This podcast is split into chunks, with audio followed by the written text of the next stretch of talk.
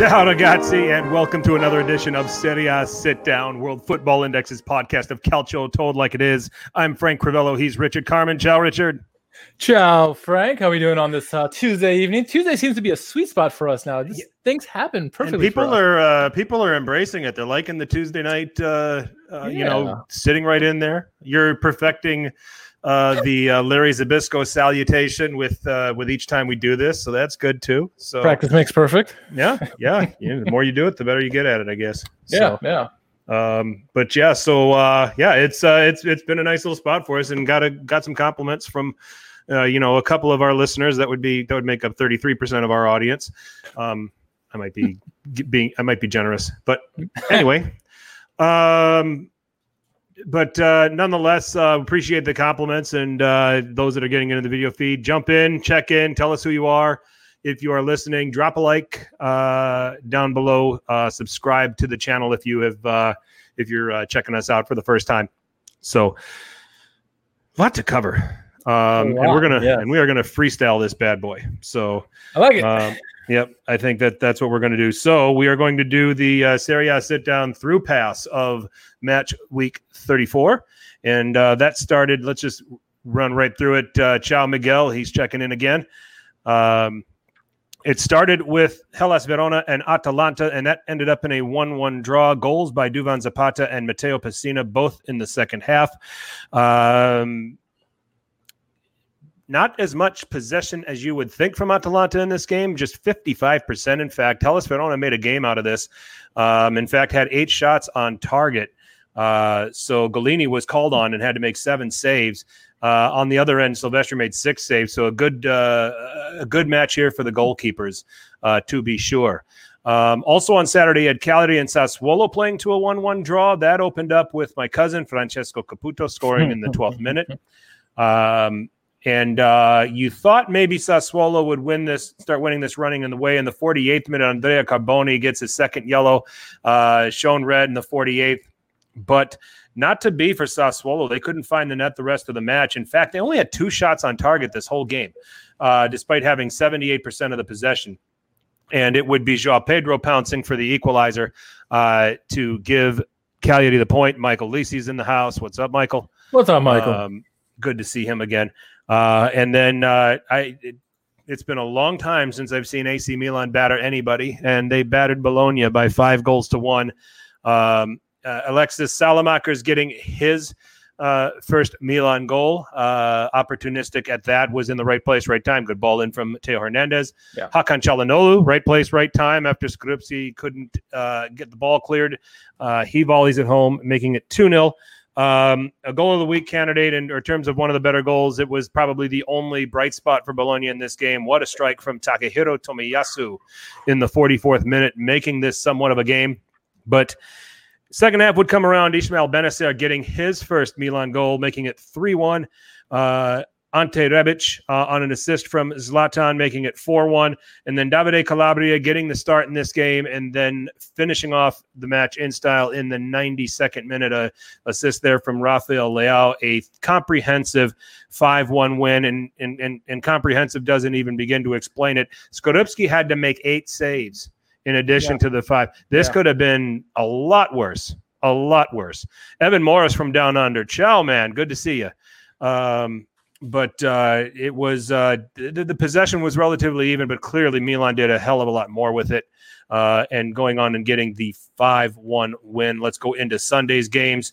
Uh, Parma, Sampdoria. Parma had the early 2 0 lead through Gervinho and then a own goal by Bartosz Berzin- Bereszyński. Um, there was a goal canceled uh, from VAR uh, that would have been scored by Gianluca Caprari. Where the hell has he been? Um, Sampdoria in the second half with the turnaround. Julian Chabot uh, making it 2 1. And then the old man Fabio Quagliarella leveling it at two. Federico Bonazzoli getting the winner. Bonazzoli's popping up for some goals lately. He's been key for them. Yeah, he has. Uh, a 3 2 win, an assist from Quagliarella there. So he, he got in on the action in that match. Um, a lot of shot volume in this game from both of these teams. Parma having the ball a little bit more, but Sampdoria coming away with the goals in a 3 2 win. Um, eh, furthering uh, their cause for safety. Brescia and Spal, the two teams at the bottom of the table. Um, Bryan Dabo opening the scoring for Spal, but it would be Brescia getting the win on the day to give them what faint hopes they have left of survival. Uh, Jaromir Zmrhal uh, with both goals and assisted both times by Alfredo Donnarumma. Um, Nice. Fiorentina 2, Torino nil. But Torino's just quit. They have. They have. They really have quit. Stefano Ciao, um, Lyanco with an own goal in the second minute. Uh, figured, hey, we're not going to win. We've given up. Let's give you a head start, Fiorentina. Here you go. Um, and then uh, in the 75th minute, Patrick Cutrone, man, he's scoring some goals suddenly. Uh, 2 0 uh, to La Viola to get the win there. Uh, Genoa and Lecce, huge relegation six pointer. We had the Lecce guys on on Sunday for an interview. Um, tried to keep fun. their spirits up a little bit. I don't think it was nice of any either of us to tell them that they gave up six, had given up 76 goals this season, but Well, you facts, know. are, facts are facts. Facts are facts. Yep. So Antonio Sanabria in the seventh minute with a 1 0 lead. And then just before halftime, Lecce would get a penalty that Marco Mancosu would take and um, would have Simone Zaza shaking his head in disgust. Uh, but Yeah. nonetheless, Genoa 1 0 up at halftime. Marco Mancosu did, would make amends, scoring in the 60th minute, and then a very unfortunate own goal in the 81st minute that separated this game, giving Genoa the win. It went off of Gabriel and into the back of the net. Um, but it was Lecce who had the possession, had more shots. Just the only shot on target was the one they scored. Just couldn't make total use of their attacking chances. Uh, Napoli, Udinese, uh, 2 1 to Napoli. It did open with Rodrigo De Paul scoring in the 22nd minute. Issue for Napoli. Dries Mertens getting hurt in the 31st. Um, Arkadiusz Milik comes on for him, and within the minute, uh, scores on a on a cross from Fabian Ruiz that I think got through the entire Udinese team, and it was on the ground and it was slow. So don't ask me how Udinese defends crosses because I don't know. All right. Yeah, um, and then in the 90 plus fifth minute, Matteo Politano with a banger uh, off an assist from Elseid Hysaj. Napoli guys, do you still hate Hysaj? Um, it's a pass any of us could have made. I just had to say it though. Napoli winning by two goals to one. Uh, and then on Sunday, uh, the the nightcap on Sunday, Roma and Inter, big match there, two two the final. Stefan De Vrij uh, in the fifteenth minute, and then on the stroke of halftime, Leonardo Spinazzola uh, leveling. They actually had to go to VAR. There was something they were checking on this. Um, I can't remember what it was. It's been it's been two days. I can't remember everything. Lots have happened two days. Yeah. Um, but nonetheless, the goal got confirmed. And then in the second half, 57th minute, Henrikh Mkhitaryan making it 2 1, um, played in by Edin Dzeko uh, to give Roma the lead until the 88th minute, a penalty. Romelu Lukaku would take advantage of that and score uh, for each team to get a point. And this all ended with Juventus um, and Lazio uh two game two two to one for Juventus. Um first half uh and I watched a chunk of this game I watched almost all of this game. Um first half really I think Juventus feeling it out didn't get anything crazy. Best chance really came from Immobile hitting the post in the first half but then in the second half a penalty to Juve um Penaldo scoring getting his 29th on the season, but he would get his 30th on the season on a counterattack. Dybala, you, you know, Dybala was going to give him the ball so he could get Everyone his 30th goal. Everyone knew it. And you know that Ronaldo would have had the temper tantrum of a lifetime if Dybala took that for himself, and especially if he would have missed. Yeah. So uh, making it 2 0. And just for about a half an hour, uh, Chris, uh, yep, just about a half an hour, Ronaldo had the uh, Capocana nearly to himself until my pick, Ciro Immobile, got to step up and take a penalty in the 83rd minute, but that was not enough for Lazio. Uh, they drop all three points. Um, really on the balance of this, Juventus were deserved winners. Uh, Lazio did put a great fight considering how shorthanded and undermanned they were, uh, but the old lady gets the win. Um, wrapping up Sunday.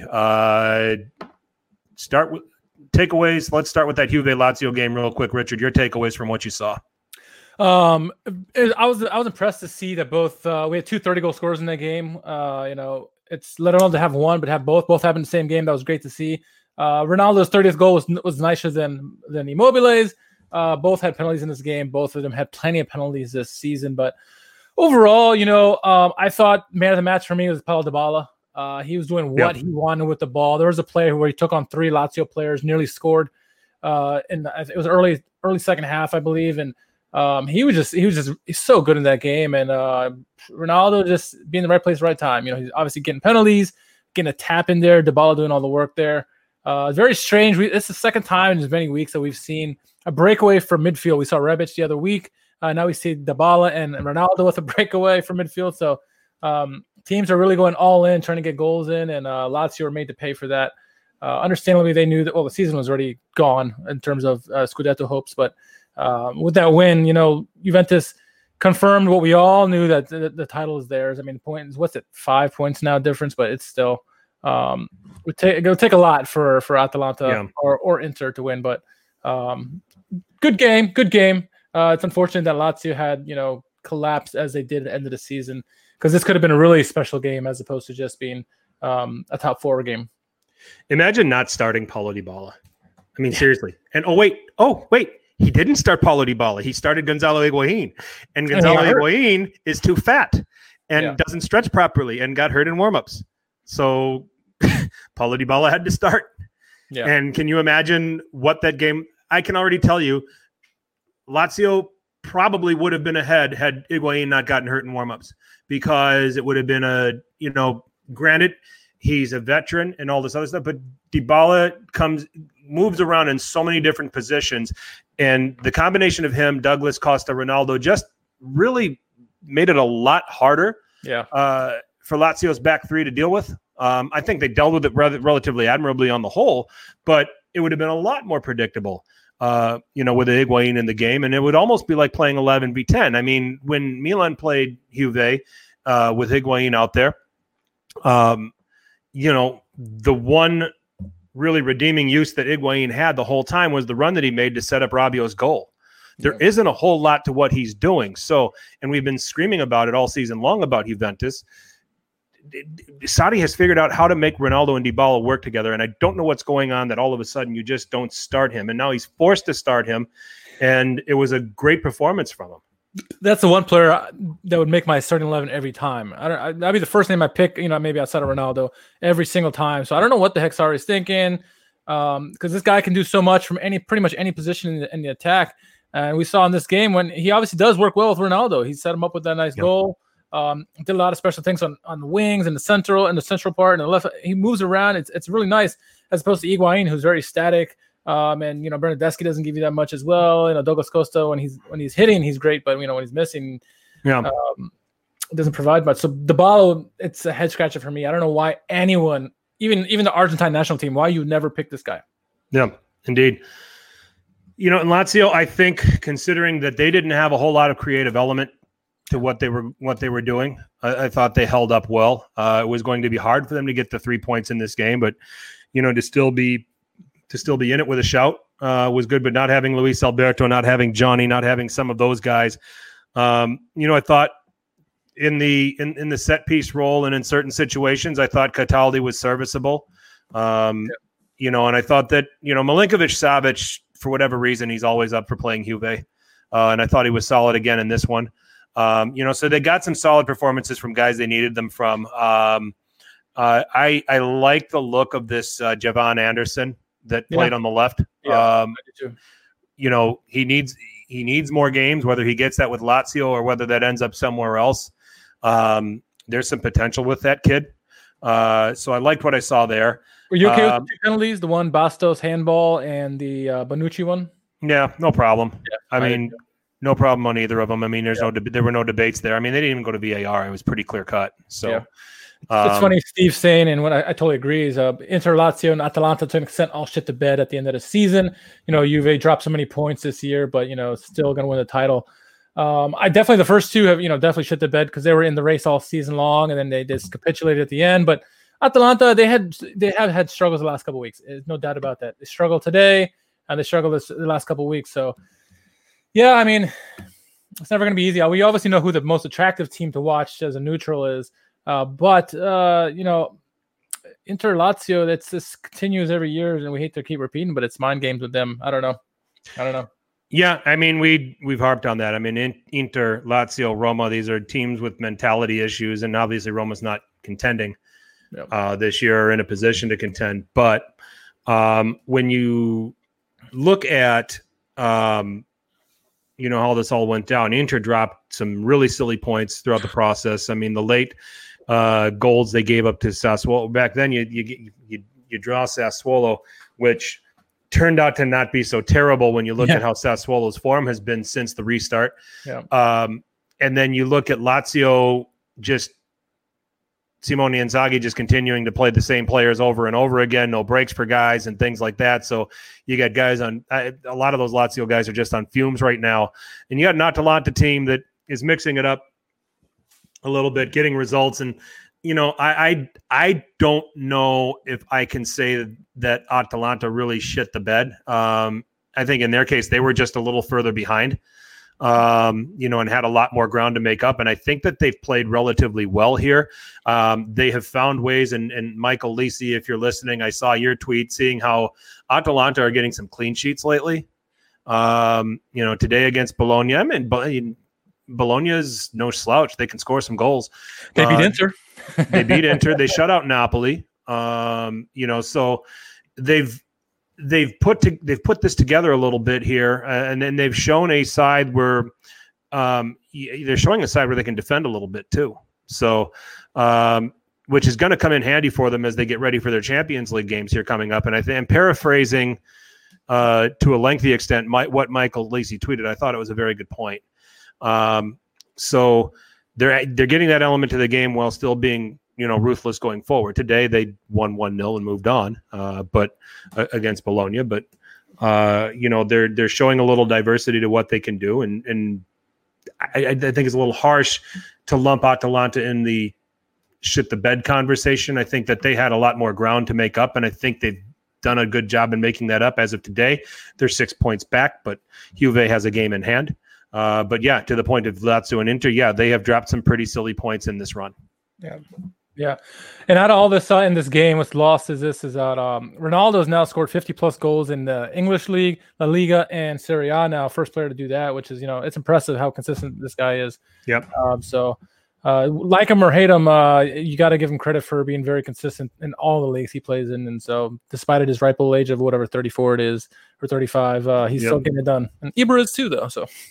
Yep, I you know agree with that. Uh, what'd you make of the Roma Inter game? That's a crazy game, man. Uh, I, I, was impressed that Roma came out the way they did and, and took early lead, took the lead again, uh, make it two to one. Um, you know, again scored on early against uh, uh, an opponent like that is never easy, but they came back and and you know Spinazzola and then Mkhitaryan making it two one. You know, it seemed like maybe they had the game control and I was getting ready to like come on this podcast and praise praise Roma, and then Spinazzola made that horrible mistake. I mean, he was looking dead at the ball and still missed the swing and kicked and kicked Moses. I mean, I don't know how you do that. If he wasn't looking, I could I could tell, but it looked like he was looking right at the ball and still missed the ball. Mm. Uh, I don't know. So it was a, it was a decent game plan by Fonseca and his men, but um, ultimately, you know, uh, the team that probably gets hurt the most out of this is probably Roma. You know, you want to say Inter because they're they're they lose a grip on the Scudetto. They never really had it. Uh, but Roma, they had their chance to really spread the gap between Napoli and, and Milan, who are trailing behind them or were at this game, uh, and failed to get the three points that they needed, especially with the lead. It's such a late point in the game. You had, you know, a few minutes remaining and and blow that lead. So it's always tough to, to lose those kind of games. So yeah, I think they lost the most of this game, that and Spinazzola.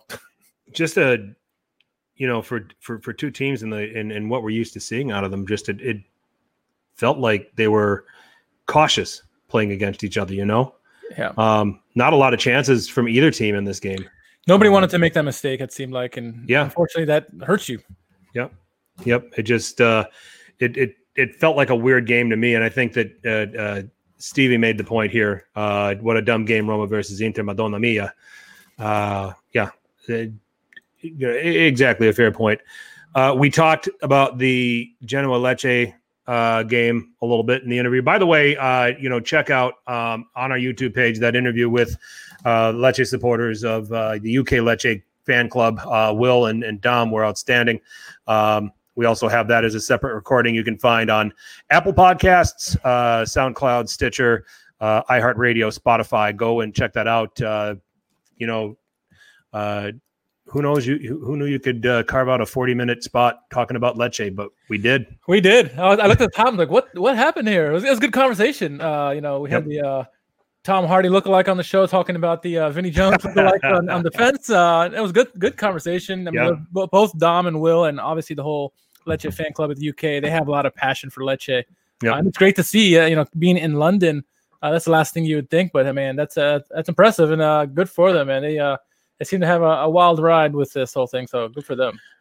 But as it pertains to this game, with the way the match flowed, in my opinion, this was a missed opportunity for Lecce. Yeah, um, yeah. Really should have gotten at least a point out of it. And now four back with four to play, it's going to be extremely. They have to beat Brescia uh, on Wednesday, um, you know, to uh, you know to put the pressure on Genoa here.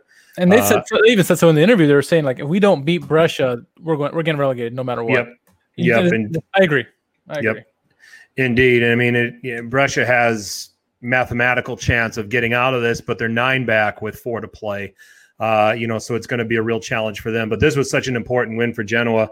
Yeah. You know, and Davide Nicola doing it again. He did it with Crotone uh, just a couple of years back, and you know now he is uh, trying to work to keep Genoa safe. And um, you know, in a game here where they really gutted it out, Lecce had more of the ball. Yeah. You know, particularly in the second half, they just were wasteful with their chances.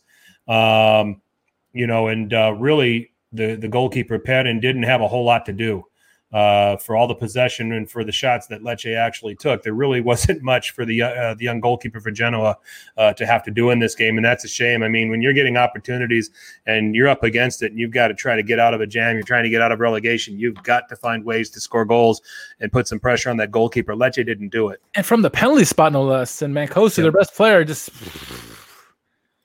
my mm. goodness, uh, that you you you felt at that moment that relegation was doomed for them. There was no yep. chance because their best player can't even score from the spot. But yep. uh, he would make amends, I guess, in a way. But that, that goal could have changed a lot in that at that moment. Um, unfortunately for them, didn't happen that way. So, if Torino could play everybody that's below them, they'd be amazing in the table. But whenever you know, I mean, but and then I think some of this has to be said. there are uh, they're you know there's no fans. Okay, George, what's going on? What's up, um, George? There's, house. There's no fans, but this Torino team won. Let me see, all the way back. I'm going as far back as February 2nd. Mm. Lost 4 0. This is their this is their away matches here in Serie A. Lost 4 0 at Lecce, 1 0 at Milan, 2 1 at Napoli, uh, 4 2 at Cagliari, 4 1 at Juventus, 3 1 at Inter, 2 0 at uh, Fiorentina. Um, I mean, that is just painfully, painfully bad. You want to understand why that they, they've gotten into a little bit of an uncomfortable situation. They got 37 points. They're going to be fine.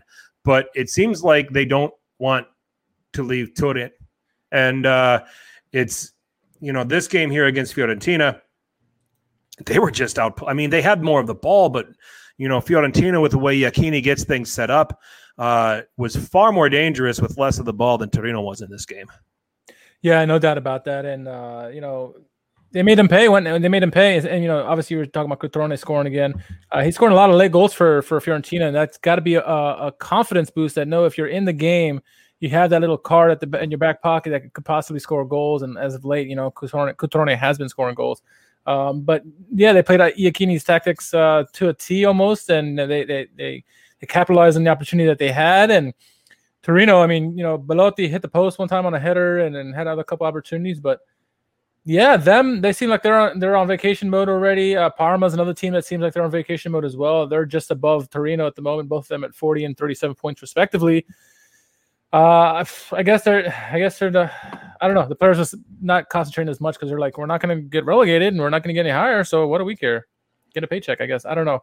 It's uh it boggles the mind for me, but um hey, Fiorentina's getting the win, so that's uh, I guess the most important thing because they they struggled so much this season, and finally they're starting to get a couple wins here at the end of the season. Um, and to see our old boy Cutrone get some goals is always good too. Sampdoria have now won three in a row and five out of six.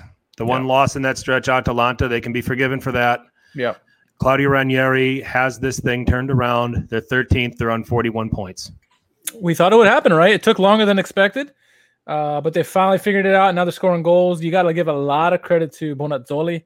He's been big in the last several weeks, uh, getting some big goals for them. A game winner this week. Uh, but Sampdoria getting some uh, big wins here, and uh, they're they've cushioned themselves nicely out of that zone. Uh, at the moment, Genoa is the only one uh, really worrying, but uh, for a while there, we were worried that Sampdoria wasn't going to make it out, and it would have been terrible to see not only one Gen- Genovese club out of this, but possibly two Genovese clubs getting relegated. That would be traumatic for Serie A, I think, especially with all they've gone through in, in Genoa in that city.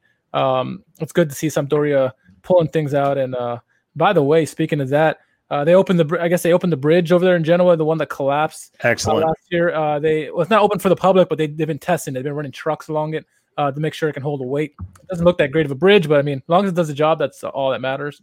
Uh, but not to distract from what we were talking about about Sampdoria. So, uh, in the uh, since the since the match has restarted, Parma only has four points. Yeah, unreal. And they lost the teams that they should have, they had no right losing to.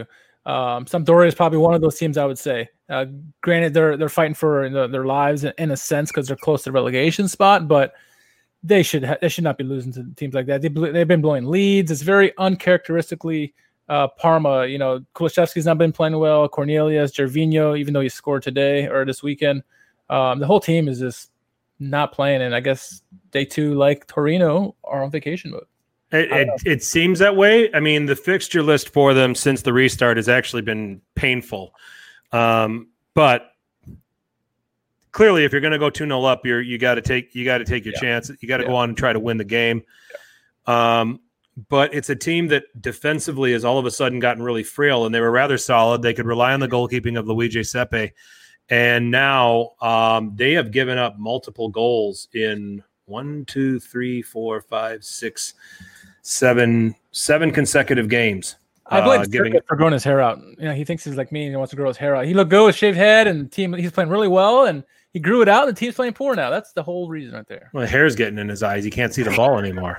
Not that long, but yeah, that's probably what it is. Well, they play they play Napoli tomorrow, so it doesn't get their their their oh. their fixture list doesn't get any better, does it? No. So, um, but uh, but nonetheless, so yeah, they're a team that has fallen and fallen fast. Uh, so as you're as you're taking a look at uh, some of these um, some of these teams here, um, you know, Hellas Verona getting a point here against Atalanta, showing that they're they're still playing a little bit here. Same with uh, Cagliari battling for a point. Yeah. You know, some of these guys, some of these teams right now, just trying to find ways to get top half finishes. Yeah, both those clubs, Cagliari and uh, Hellas, they played teams that were in form uh, and handled them very well. Uh, you know, Cagliari at home uh, being being being doing what they had to do. You know, may, maybe not necessarily you know winning possession or anything, but you know, uh, it, doesn't matter as long as you get the result at the end. And yeah, they have nothing to play for, but um, you're at home. You want to have a good performance in front of your home crowd. Well, so to speak, um, if they were there watching, they're watching from from from nearby. Um, they they did what they had to do to get a point, and the same thing with Hellas. Hellas has been a, a good defensive team all year long. Um, it was a true test. People wonder what a good defense would look like against Atalanta, and uh, they gave the rest of Serie a, a recipe on how to how to maybe defend them. Uh, it's never easy, but yeah, they got a point. Good for them, and uh, that's probably one of the stories of the year is Hellas being coming up from promotion and then doing so well. Yep, um, really humming defensively at least. Just going to be a matter of how many of the, those guys they're going to be able to keep after uh, the season is over with. Yeah. And, you know, Amrabat's probably Amrabat and Kumbula are two guys that are already gone. Yeah. Uh, so, yeah. you know, we'll have to see how that team shapes out. Um, you know, when the uh, um, when the 2020 21, 21 season uh, gets started. Hey, uh, in the if you're in the chat, hit us up if you got any questions on what's going on with Serie A. We're going to take the time to answer them today. Um, you What'd know, you make so, of the last match week? Uh, it was a lot of uh, crazy action. I know all these all these people support different teams here, so give yep. us your hot takes of the of the week plenty of goals. Um, yeah.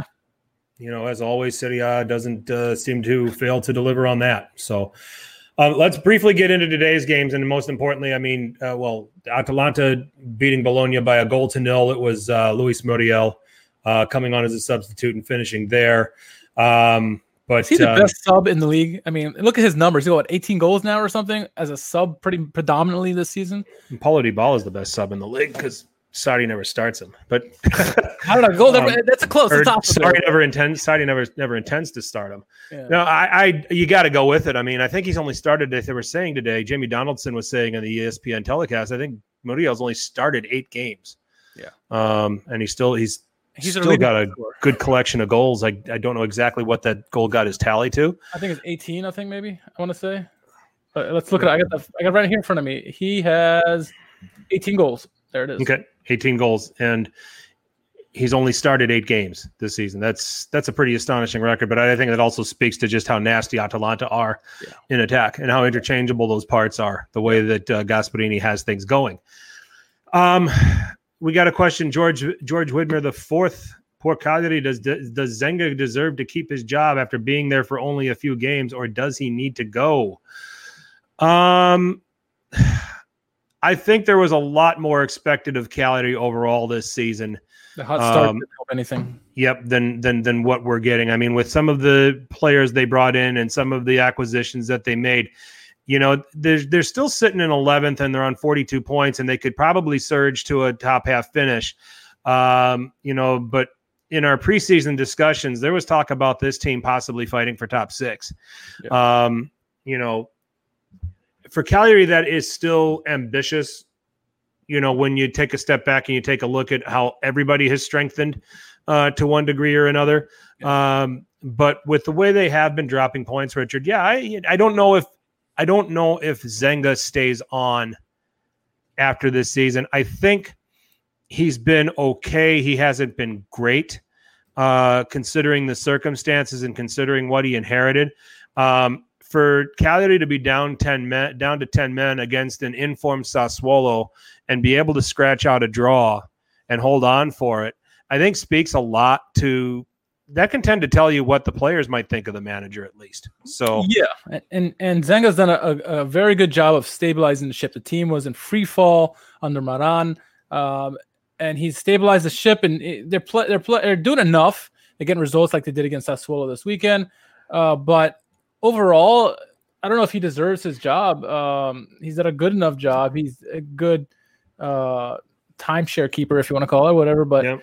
uh, they need someone who can, you know, give them some more of attack, a little bit, bit stronger defense, uh, add a little bit more uh, to their team overall, bring something, you know, other than just making sure they don't, you know, get relegated or anything. So I, I think Cagliari, you know, could do to get a, a a boost in this. But who do you bring in, and who would want to come there? Um, I mean, the one one of the best prospects is, you know, at Cagliari, it is so difficult to play. It always has been, especially Mhm. when fans are there. Um, but if, if they can find find the right manager for them, who is that? I don't know. Uh, I would I would love to like you know see who's available and and try to see who would be a good fit for them. But uh, if they can't find a good fit, might as well keep Zenga. But uh, don't just fire somebody and hope you're going to get. I'll give you an I'll give you a name. okay. Don't say Pioli. Nope. Nope. And let me just peruse through their squad list real quick just to see if I think this makes sense. Okay, I think it does. okay. Eusebio Di Francesco. Okay. Interesting. George, I wonder what your thought is on this. Um, I mean, it's it, it's you, not a you're, big club, you're, so he wouldn't be in the in. limelight.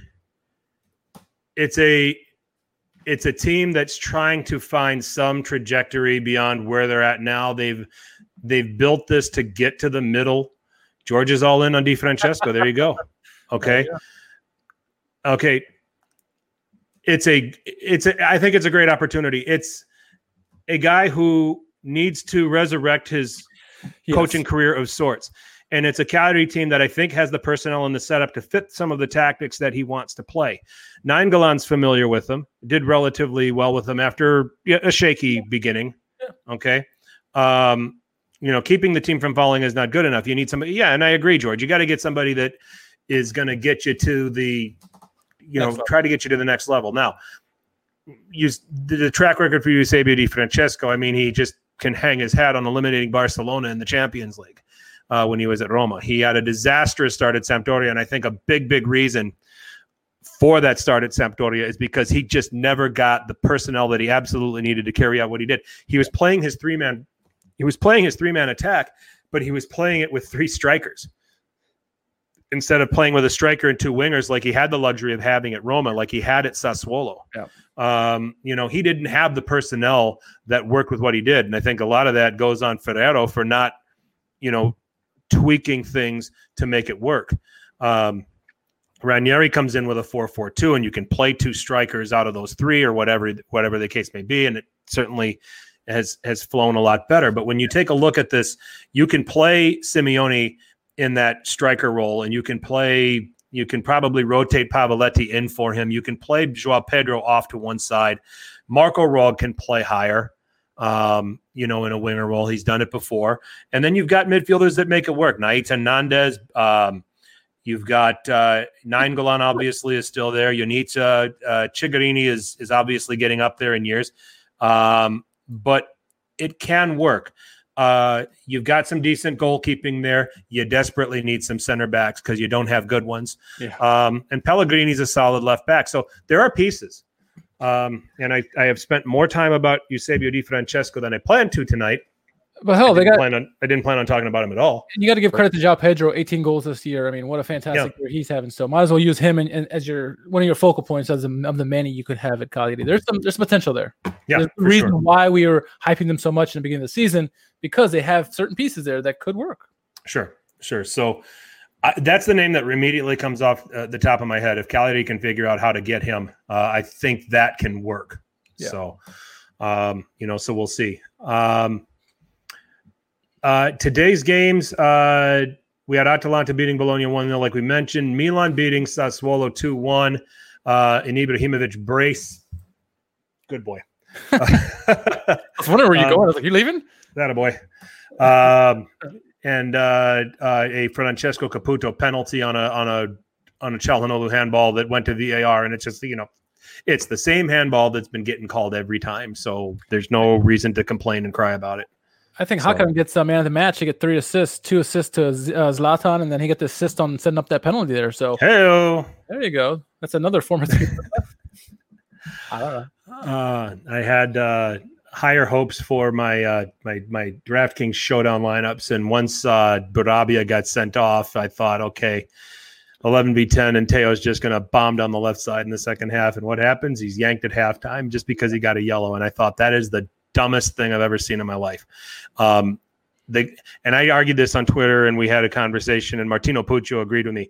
If he's on a yellow and he's suspended for the next game, you have a man just run his ass into the ground. Yeah.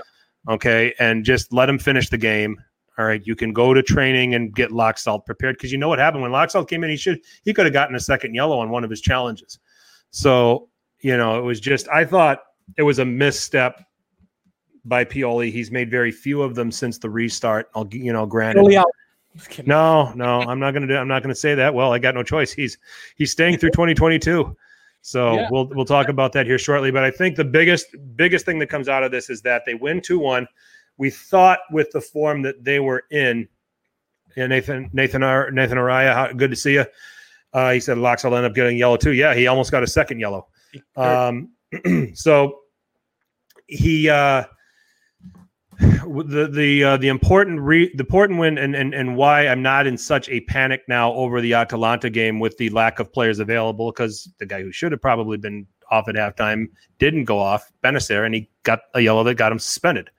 So um and then Romagnoli's getting hurt, Conti's getting hurt, so it's going to be a a, a, a mishmash of a team that's going to uh, play Atalanta over the weekend. But not as scared of that game as a Milan supporter as I probably would have been if we didn't get because to Evan Morris's point, Europe is confirmed for Milan. At a minimum, they'll be in the qualifying rounds of the Europa League with this win. Yeah, absolutely. And um, I like someone's take, and I don't remember who it was on Twitter, so I, I apologize. Uh, but someone said that you know Romagnoli's been playing way too much lately. Rest him and play Gabbia with Kjaer. Kjaer can teach him as he taught Romagnoli as well, so that'd be good for him. Yep. Gives Romagnoli some rest still. Yeah, but yeah, no, Milan uh, now with certainty to get to Europa League, and um, they deserve it. And Steve wants to win so bad against Atalanta. Yeah, the the, the wounds from the 5 0 game are still fresh. yeah, So, yeah. and it's a, it's a regional derby, uh, Lombardia. absolutely. So, That's why Steve doesn't like him, right? Steve? Yep. so, but you know, I'm a little more relaxed about that game going in, and now we're going to probably put out a team where we really got nothing to lose. Um, What's the next yellow card suspension threshold after 14? Does anyone know? Uh, no, because I don't usually don't see anybody getting past. What did Vidal get? No, I was kidding. Arturo Vidal. yeah. I was going to say more along the lines of Ch- Chickadee is a yellow waiting to happen when he plays for Yeah. Coyote. So, um, Steve, they will live with me forever. Yeah, I know. I know. I know. That was a different time. It's a better Milan now. So, um, but let's transition into that uh, because there are some there is some news that is being speculated and discussed, and if Fabrizio Romano is talking about it, then it has legs.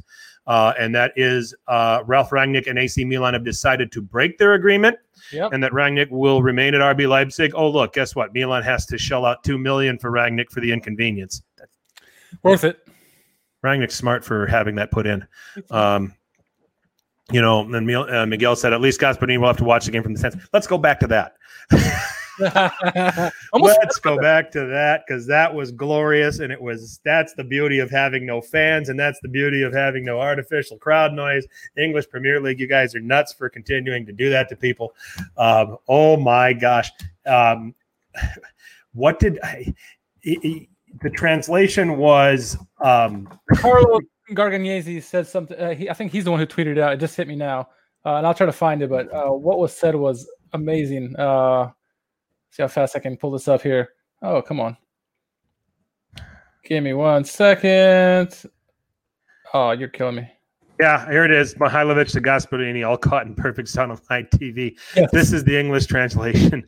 What the fuck are you talking to them? Talk to yours and don't break my balls. Talk to yours. Talk to yours and don't break my balls. Go fuck someone's.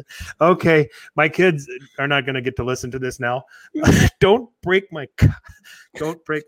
I break my cock. Yeah, don't break my. What the fuck do you want? And Gasperini gets the red card, and Mihailovic gets the Deservedly yellow. so. Deservedly so. He took it and did not say anything back. He deserves a red card. the referee you have no balls get out of here you're not gonna you're not gonna respond to that Bye, bye. oh my how about that for a telenovela I've seen this. uh, yeah Oh my goodness. and this was after Mihailovic and his presser after the Milan game. I think he had, had- had tried to translate it a little bit. He apologized for the, um, he apologized for his team's display against Milan, and now all of a sudden I'm in the game because all of a sudden I remember because I was watching it and then I just hear this shouting in Italian and I can hear the swear words and I'm like trying to make out what he's saying and I just like, and then somebody the came through and Mihailovic was looking dapper in the Milan loss, you know, five to one, but he was looking pretty dapper. This little hat there, he's got some style here now. I like it. I like Yeah. it. He And now he's, cursed. now he's cursing, so he's got the best of both worlds. But he always has. He had that shiny when he was coaching Yeah. Milan. He had that shiny That's true. That's true. Um, where you know, I, I think I made the comment when we before this because this was before we ever got into doing this. Uh, I made the comment to you. I said, uh, I said Mihailovic is dressed like he should be bringing fresh bread to my table. right, that's right. He did say. I remember that. He- Yeah, He, was. I mean, he does look like a waiter at times. Unfortunately. yeah. So it's like that's that's a little too uniformish. Uh, you know, uh, food service industry uniformish for me. What you were, what he was wearing. I can't remember the game, um, uh, but I think it was also the same game where Milan were wearing those just gaudy monstrosity of uniforms, the yellow and green and re- whatever they were doing, um, whatever that was. So, um, but you know, nonetheless, but yeah, that was uh, that was a glorious exchange, and uh, that is exactly why um, the uh, no fans and uh, no artificial noise is a beautiful thing right now. So. Yeah. Yeah, one hundred percent. That's that is the, the, one of the best parts of not having the fans is to get to hear the interaction like that, especially that with Mihailovic and Gasperini. Yep. Um, but you know, going back to Pioli, um, he gets his extension now, and we what have we been screaming? I know I've been screaming for the last few weeks is let Pioli remain as manager. He's doing so well at the moment, and uh, you know if you look at things at, at, at the whole season as one, yeah, it's had its up and downs, right? But bringing the team together at the right moment. Um, the team's actually obviously fighting for him. You know, we've seen the words from Zlatan and some of the other guys as well. Uh, he's really and he's really playing attractive football at the moment. He's one, they're playing one of the best football on the on the continent. Um, and why not? It's, this is what Milan wants. And you know, the, the other best part about this is keep Maldini. We keep Maldini. He stays in the family. This is good. And you, yes, you were Pioli in from the beginning. 100%. Before anybody was talking about it, Yeah. before anybody was talking about it, I said it on Twitter and I said, "Hey guys, Pioli might not be a bad idea." so, yeah, so oh mercy. it finally came around, and it's so funny because I want to say uh, Sempre Milan or one of one of these uh, blog sites said uh, I think it was just before this was announced that like, oh, there's no chance that Rangnick is not coming to Milan, and all of a sudden this this happens, and like, okay, no, never mind. When you look at it, all right, would the Rangnick project, uh, Frank Risorto, good to see you, man. Uh, Michael Frank wins that one for sure. Michael, you were in my camp on this, so you get you, you get an assist too. So, um, uh, but uh, uh, Frank, uh, longtime listener, first time watching, great show as always. Thank you very much. Appreciate the kind words. Man, we got a lot of people in the chat. Ask questions, guys. Oh, but he has a shelf life. Yes, I did say that too, but because that is. but listen, let's get down to brass tacks. That is true. It is Okay. true, hundred percent. is true. Inter Lazio Fiorentina. He he he he. It just it didn't go well as time went on. Okay, uh, Gazidis is taking the chance here that this might be the place where Pioli can hang his hat for a little while. And we talked about this a couple weeks ago that every manager seems to have a fit that, that they get sometimes, uh, and something magic happens. You know, we saw recently with Ranieri at Leicester, or you know, you could picked a different bunch of different managers where they didn't do that great you know, before, where they before their stints, and then they get to a place and it just magic happens and things go really well, and and it's and it stays going well. Um, so maybe this is it for Pioli. Who knows? It, it, it could be. Everyone has a shelf life, and we know Pioli. He's had his ups and downs. He's took many teams, you know, play very well in the season, all of a sudden, and then they drop off. We've seen that many times. Yeah. Uh, we've seen a little bit this season, but maybe this is a spot for him. And the players are behind him. That and the most important thing for any manager is to have the players 100% behind you. And at the moment, they're all behind him. Uh, Rangnick would have been an exciting project, um, nonetheless. Yeah. Okay. I think we all would have, you know, uh, Pioli could have rode off into the sunset. Um, don't worry, Michael. We're going to get to that. uh, Pioli could have just rode off into the sunset or gotten a, a big gig somewhere else as a result of his work here. Rangnick would have come in with a very exciting project that I think, um, and I'll get to that in a second too, Steve, um, that I think would have worked given time. I think it would have been okay. Pioli got us here, but Rangnick coming in, we would probably come down here a little bit before we went even before we went even higher, just because of that adjustment and a lot of it with Rangnick having to adapt from German football to Italian football. Okay, so a lot of that. Okay, um, and Maldini should get the credit. Yes, indeed. Uh, and I don't want to give any Gazet, I don't want to give Gazidis any credit for this extension because he caused a shitstorm. He absolutely did. This was kind of a this really was a PR embarrassment. Yeah. Uh, to continue to drag this on while um, while we had uh, somebody you can't do that kind of thing publicly when there are people that have jobs that are that are in those current positions. Fortunately, fortunately, all of this rallied the team to come together and play for Pioli because this could have gone south in a hurry. Yeah. Okay. 100%. So credit for Pi- Pioli for having the for keeping his composure, managing the team. Credit the players for rallying and playing for him uh, and getting us to this point. So, um, would you know? Who knows if the Rangnick project would have really worked? I think it would have had a it would have had the potential for a pretty high ceiling. Hopefully, it we would've- stole his black book. You know, we can just use that now that he's gone. Sure, sure. Maybe he left it behind, like uh, like Elf. I, I was going to say Elf. Good thing you brought The, it the, the, the guy he leaves behind, he leaves behind the book with all the ideas. Peter So- Dinklage. Yep. so I drink and I Um, know things.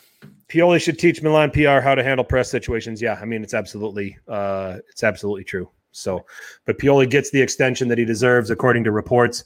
Uh, it's uh, it's outstanding. Um, you know, and uh, Maldini gets to stay on board too. To your point, um, would have been a very very ugly way to see him go. So, um, before we get into the next, we'll talk about these 30 goal scores. But yes, Michael, I, I do see. Can we get a brief eulogy celebration of Suso being officially sold to Sevilla? And how do you see him doing in Spain?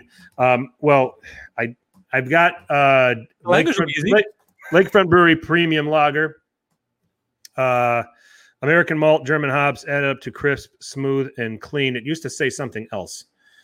Um, using very fine words. I was going to say America's finest, but I don't know about that. Yeah, Coca Cola. There you go. So, but anyway, but so I am I am having a few beers in honor of uh, Suso no longer being a Milan player.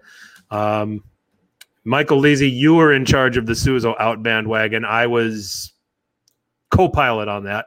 Talked about how he was the Spanish Arjen Robben or trying to be the Spanish Arjen Robben. How will he adapt to Sevilla? I don't give a fuck. he should. uh I don't know. Yeah, he. Good luck to him.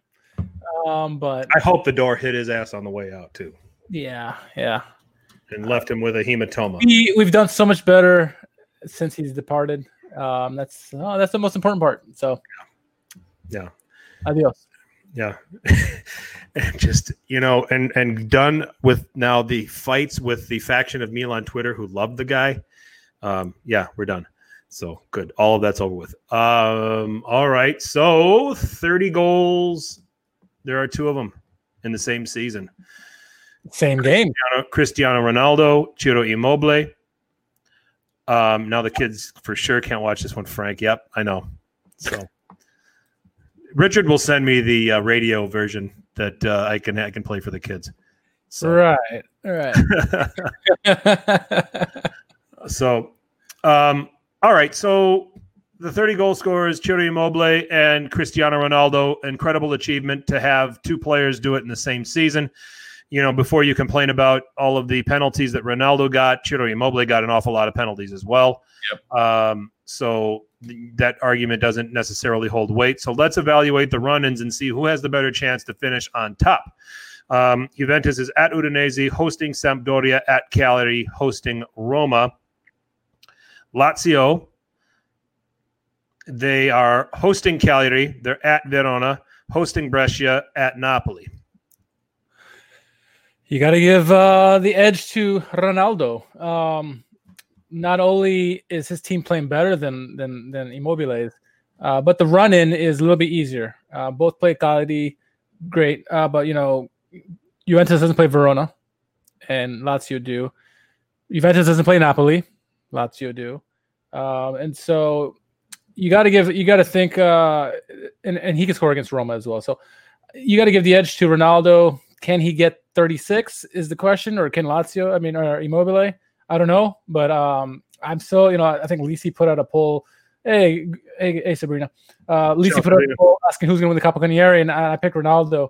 And I, I know, I know that's blasphemous, but you know, based on the form of the team, his history, and who they got left, you got to think he's got the the edge on this one. And I think it's a it's a good edge. Lazio is completely shit the bed, like we've talked about, and they don't look good at all. I mean, the only time he's scoring now is from penalties. And granted, Yeah. he'll get still still get some because Lazio can attract can draw them. The, the most draw team I think in the league. Uh, but Ronaldo, uh, I think this is his for the taking. And he'll get all the credit again. And and this year, you know, regardless if he gets the record or not, this is more of an MVP type season to me than last year. I think last year they just gave him the freaking award. Uh, this year is a little bit better by Ronaldo. I think overall he's had more penalties, but he's he's done more for Juventus. I think. I picked Ciro. I'm sticking with Ciro. You- you have- Um, to this point, you can't. yeah, you got Cagliari coming to Lazio, and and they're giving uh, they're still giving up goals. I mean, I think they're they're they're playing okay for Zenga. I don't think Zenga's the long term solution. We already talked about that. Yeah. The trip to Verona is going to be tough, but it hasn't been as tough as it was earlier in the season. You know, they're they're, they're susceptible and they're giving up more shots, so there's opportunities there. Brescia can be a big time mess. Yeah. Um, there's a chance to feast there, and then the trip to Napoli. You never know, uh, you know what could happen there in terms of Juve. Um, I, I think it's going to end up being really close.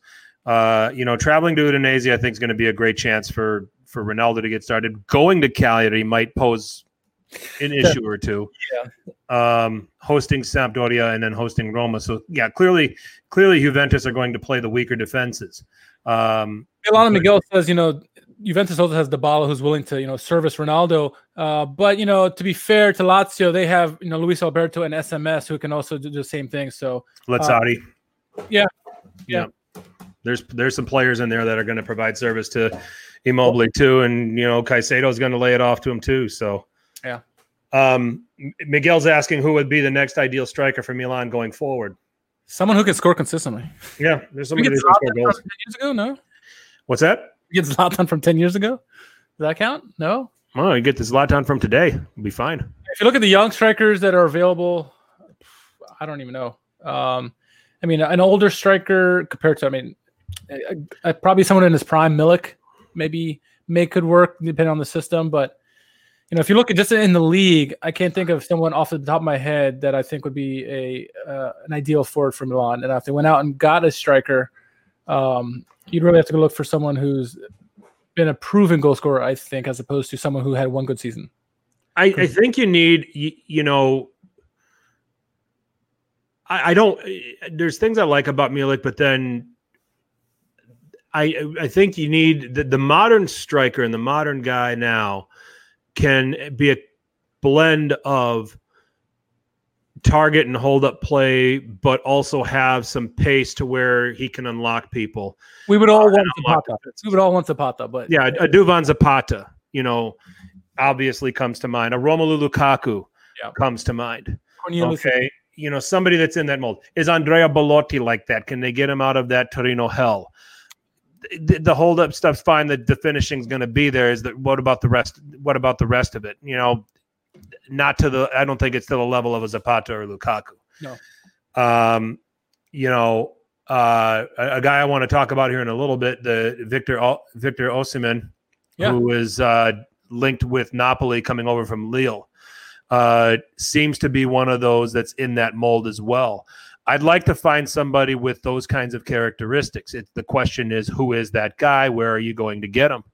Um, so, you know, and I think that that's what we really need to try to understand is what what's available, how much can you get him for, and it's also possibly because with Pioli, Pioli staying, Ibra probably staying it's a guy that's going to have to be good with being an understudy to Ibra for a little while before he's turned loose.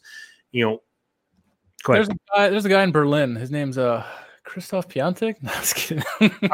I was just thinking about him, but no, I, I he's you know he's I think he's in the Belotti category. Um, do you think Piątek didn't work because the partnership with Suso didn't work?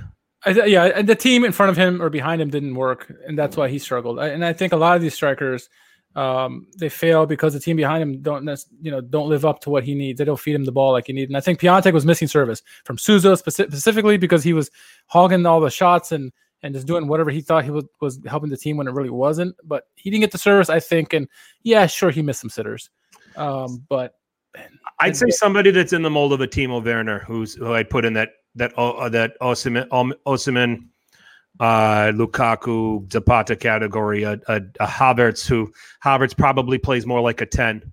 Um, you know, guys like that.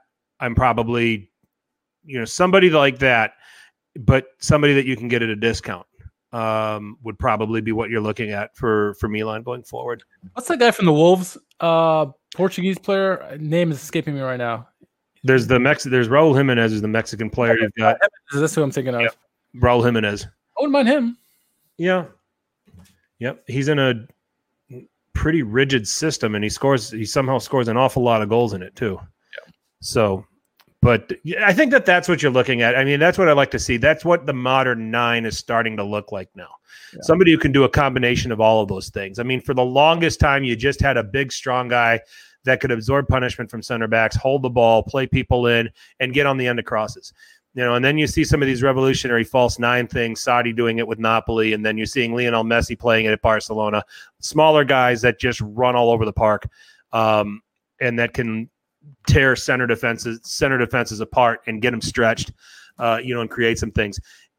Now you're seeing a lot of strikers emerge that have a very good blend of both of those types of strikers. Oh, Yeah. So we got pretty long winded. So speaking of those types of strikers, uh, the rumor is that Napoli is closing in on Victor Osimhen. Uh, is it Osimhen or is it Omis- Osimhen? I think it's Osimhen. It's Osimhen uh, from Lille. I was actually very astounded at the transfer fee that, yeah, it's Osimhen uh, Nigerian international, plays for Lille. I was actually very astounded at the transfer fees that they were talking about. I think they were talking about in the 60s in terms of millions. Um, I wish our Napoli guys were on here to to help us out with this one. Yeah. Um, 27 appearances for Lille in the 2019-2020 season, 13 goals.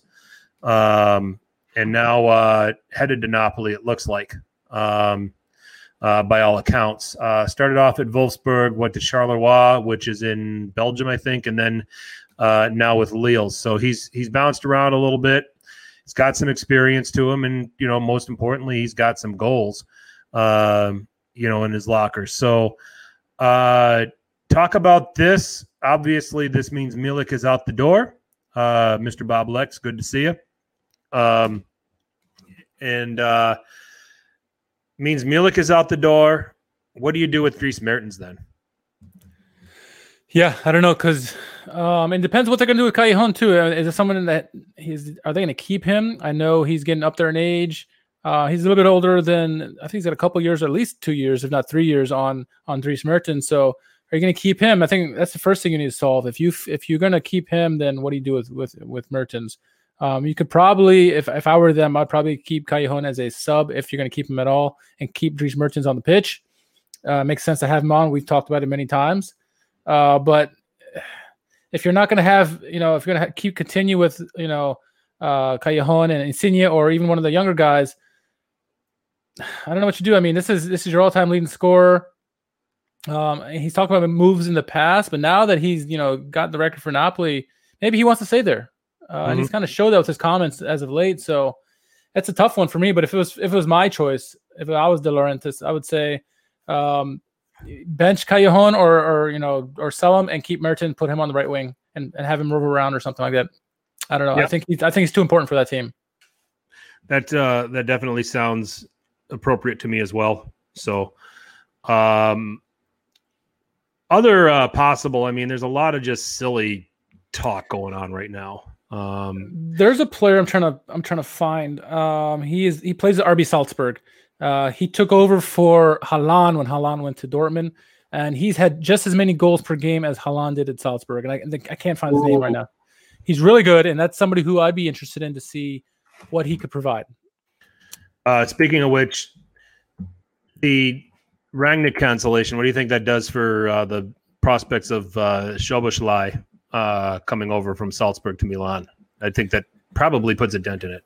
Depends how much of, of if, if he's a Rangnick guy and, he, and he's going to follow him wherever, then, then yeah, it's going to put a dent in it. But uh, maybe he likes what he sees from Milan, especially right now, and you know maybe Milan or uh, Milan is still an attractive name. Um, so I think the percentage maybe has gone down, maybe a few percentage, you know, depending on how much he likes Rangnick. Uh, but it's certainly not as good if, as, as if, if Rangnick was here. So, yep, that sounds good to me. Um, other news that uh, has hit here in Serie A, I think uh, we've covered just about all of it at this point. I think Daka was the guy. Daka, that's it. That's absolutely yeah. it. Yeah. He actually, he, well, I would say he ended up more more goals than than Haaland, but Haaland only played, you know, whatever half season. So, yep. um, he's he was pretty impressive. So um, that would be something someone I would want to put my my focus on and uh, yeah, see what the offer is. You know, throw something at Salzburg and see what what they offer or what they what they counter with. So, yep. Um, I also see that uh, it is Donnarumma that Donnarumma is also talking about a contract extension as well. Rumors were that that fat bastard uh, Raiola is trying to keep the uh, release clause under fifty million. Interesting, interesting. So that all uh, floated out. That's all floated out there as well. So it's all it's all speculation at this point.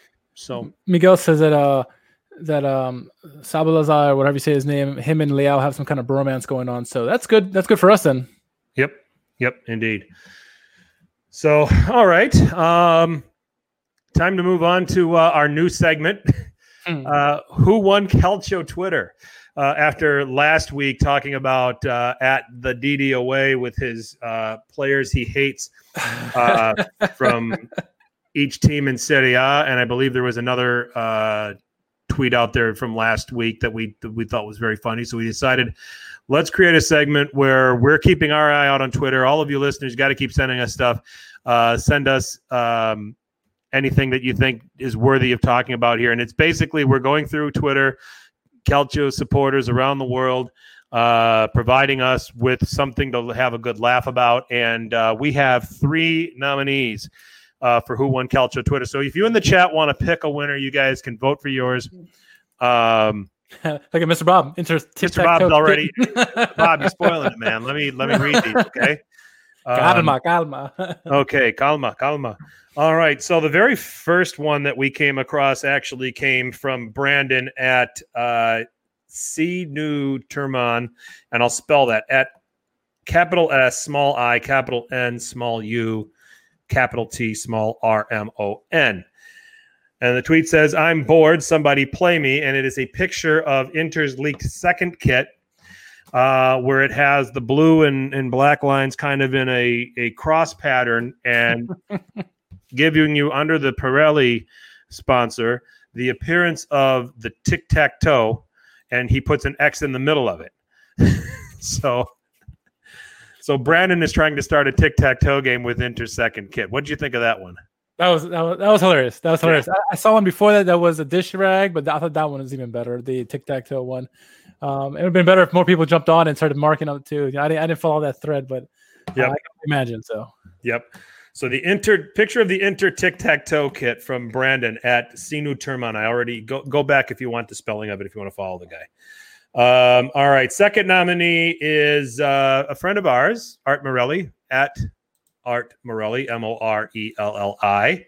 Uh, his tweet says Roma Twitter neglecting their last trophy in years. Hate to see it. It is a picture of a dying tree. I laughed so hard when I first saw this picture. Uh, I was like, "Oh my god, that's a bonsai tree that they let die." I mean, yeah, damn, that's been so yeah. long since they won. that's that's brutal. That's brutal. That's a uh, and that is a Darby Della Sud uh, yeah. uh, uh, shade being yeah. thrown there. Yeah. Uh, as a Napoli, as, as Art as a Napoli supporter, but yeah, that was uh, that was well played. So uh, oh. got to chuckle out of that. And then finally, nominee number three at Grego underscore eighteen ninety nine. After Milan beat Bologna, he's a Milan supporter. He goes, "Love how we are able to score a lot versus smaller clubs like Lecce, Bologna, and Juventus." nice. I love it. Love it. That one made me laugh. it did. that was great. oh, hard right. one to choose. Chad, it's all yours. Which ones do you like? Um, the consolation one for me, which is not in the running because this was on Facebook, but someone uh, someone said there was a news article that came out that said no Ballon d'Or is going to be awarded this year, and someone was like, "Oh, sad day for Kalinic." I thought that was pretty funny. I thought that was pretty funny, but it was in Facebook, so it did not count. So have your go at the ones on Twitter, but uh, I have one. I have my favorite. I think of three, which is hard. Uh, they're all good. I laugh. I laughed hard at all of them. Um, and I know you have your pick. Yeah, they're all great. Um, man, but man, I, you you tell me what yours is first because I, I like all three of these. They're all quality. Uh, they are all they're, they are all quality. Um, I think I just slightly uh, like the last one uh, where they, they, threw Juventus in there with the small clubs. I, I I I thought that was really funny and like a little, you know, just get them yep. there. Uh, art is brilliant, and so is tic tac toe. Yep. Okay. Sabrina oh, says Morelli. Sabrina, Sabrina says Art Morelli's. I really like that one. Yeah. yeah, it's it's just so hard to pick. We got three good ones this week. So, um, who's going to clean their car with that kit? George says George likes one. George liked the last one. Grego underscore 1899's comment about that's a that's a qual. Anytime anytime Calcio Twitter takes a dig at Juventus and it and it and it pays off. Too bad Rocco's not here. We get his opinion, I guess, on that. yeah, yeah, you'd love to get Rocco's opinion on that. So, man, I thought I thought the one from okay, the one from Brennan was strong, and I'm gonna just t- you know, but I'm gonna take away. Um, I'm just going to take Gregos out of it as a Milan supporter, not to disqualify him. It's it's it's lovely. It was so funny, um, but I, I am going to give it to Art Morelli. Yeah, uh, yeah. I'm going to give it to Art Morelli with Roma Twitter neglecting with the dead tree. That's brilliant. that is absolutely brutal so to do to a fan base. That's absolutely brutal to do to a fan base. Oh my god. So so I'm I'm going with I, I'm going with Art Morelli's uh, chat. Keep voting. I mean, you're welcome to tell me if I'm wrong here, but uh, I would go uh, in this order. I would say Brandon's uh, Inter Tic Tac Toe was third. Grego underscore 1899 second, and a very very close second to Art Morelli being the winner with the uh, Oh, so good. uh, with the uh, tree. We- got to come up with prizes. yeah, yeah. Got to figure out what to do. We'll figure something out. Yeah, we do. We have to we have to figure it out. So go go and check those out. Once again, these were the three nominees and give them follows uh, at G R E G O underscore eighteen ninety nine. Love how we were able to score a lot versus smaller clubs like Lecce, Bologna, and Juventus. Um, the winner for me uh, at Art Morelli. Uh, Roma Twitter neglecting their last trophy in years. Hate to see it with a picture of a dying bonsai tree. Uh, and then uh, Brandon at S I N U T R M O N. I'm bored. Somebody play me with a picture of Inter's leaked second kit where he's starting a tic tac toe game, putting an X in the middle box. That's good. Good stuff, guy. Good stuff. Keep it up. Keep, Keep them coming. coming. Keep them Love it. coming. Keep them coming. Calcio Twitter, even even tag us. We're gonna start to we got to start to hashtag these nominees. I mean, We're even say- even Spinazzola tried to get in on the action with freaking missing the ball and getting the penalty, but you know, Yep. he didn't do it on Twitter. So hashtag who won Calcio Twitter uh, is what we're going to uh, to tag these as. Uh, so you guys as well, if you have a nominee uh, that you see that we need to catch, in case we're not following, at who won Calcio Twitter, um, and question mark, no question mark, we'll we'll, we'll look for them both. Uh, and, and try to collect them. So uh, check that out. So uh, love to see it. Keep them coming. So um, and then th- the goals from last weekend, I really think the only two that are worth, as, as there were a lot of goals, there was a lot of standard goals. Uh, but Tomiyasu's goal for Yeah. uh, Bologna and 100%. Goal for Napoli for me were the two best. Uh, I, I'm not not complaining with that. Those are probably the two standouts for me. Uh, when I saw Tomiyasu's goal, I was like, "Oh my goodness, what a goal!" Um, but Politano's is just as just equally as good. So yeah, those are two winners for me. Okay, excellent stuff. And I think with that, we're going to put a bow on this edition of Serie A Sit Down. Sounds good. Yeah, I like it. Yeah. Um, i- i- can I can I win even if it's the team that I support? Yeah, of course. Sure. Sure. Sure. Funny is funny. That's all that matters. Yeah, it's got to be funny. It's got to make us laugh. And I'm I, at a minimum, I'm hard to impress. So Richard laughs. At, Richard laughs at everything. the So- wind blows and I laugh. So true story. That's good. That's good. There you go. there you go. So we're gonna put a bow on this edition of Serie A Sit Down. Richard, shameless plug. Yeah, well, as always, you can follow me anywhere uh, at r underscore k h a r m a n. Um, but please uh, give a follow to our YouTube page, as obviously you're watching here. Make sure you subscribe and like. Uh, but check out the videos we're posting outside of the podcast. Uh, we're doing also podcast clips, interviews, but also doing some news pieces here and there as well. So uh, make sure you follow, like, and subscribe. Excellent stuff. I am at FTC underscore 21. Serie A Sit Down. We have our own channel on Apple Podcasts. We have our own channel on SoundCloud. You can find us on Stitcher, Spotify, iHeartRadio, wherever there's podcasts, you can find Serie A Sit Down. You're here on the YouTube page. Uh, if you're watching us now, drop a like, subscribe. Uh, we're continuing to pump out content. We just had a great interview with the UK Lecce fan club. Uh, talking with it. Will Go and Dom. Go check that out. It was a great time. Uh, again, you may not think there's 40 minutes to talk about Lecce, but there was 40 minutes to talk about Lecce, and we covered it all. So, uh, you know, definitely go and give that a view. And give them a follow on Instagram as well. Official official UK Lecce. Uh, they're they're great great guy. They put great content out there. Uh, give them a follow. They got like almost five thousand followers right now. So I mean, who would have thought for Lecce supporters? Love it. And if you're listening to this via the podcasts, uh, that is available via podcast as well. So uh, just dig deep into the Serie A Sit Down channel and check it out. Um, at Serie A Sit Down on Twitter, on Instagram, find us on Facebook. Um, we're all over the place on the social media circus. Um, and it is a circus these days. It's not, let's not bullshit anybody about that. Um, but, uh, uh, but we're looking forward to more content. We're getting close to the end of the 2019-2020 season. Hard to believe. I believe we'll probably pump out two more of these um, before getting ready for the next season. So, um, time to start thinking about team of the season. Time to start thinking about crap on a cracker. Uh, so we've got a lot to got a lot in the way. So, A lot to digest. Yep, a lot to digest. But uh, four match weeks left, a lot of drama left, a big relegation fight still going on, European places, people jockeying for position. Um, a lot to play for, and goals, lots and lots of goals. So guaranteed. Yep, guaranteed. So I uh, want to thank everybody. First of all, the chat, you guys came through big time. Great stuff. Uh, appreciate all your uh, contributions and all your comments and questions. Um, so many clowns in that circus. I agree. That's right. So I agree 100%. We forgot to talk about Zerbi. There was a question about uh, VJ wanted to know about Zerbi and possibly being a future Italy coach. That was the question we missed. See, we're not pros at this. We are not. Yeah. Um, interesting take, but uh, too early to too early to tell. Too early. Too early. I think he's I like finally it. he's finally got his another one who's found a place. Yep. Yeah, he's finally got his feet down at a place. Let's see if he can sustain some success. Yeah. So, um, a little quick answer to that. So, all right. Sorry, VJ, that we waited till the very last minute, uh, but appreciate the question. So, but anyway, thank you again, everybody in the chat. Thank you for all of you who are listening. Uh, for Richard, I am Frank. As always, tell your paisans about us. Ciao.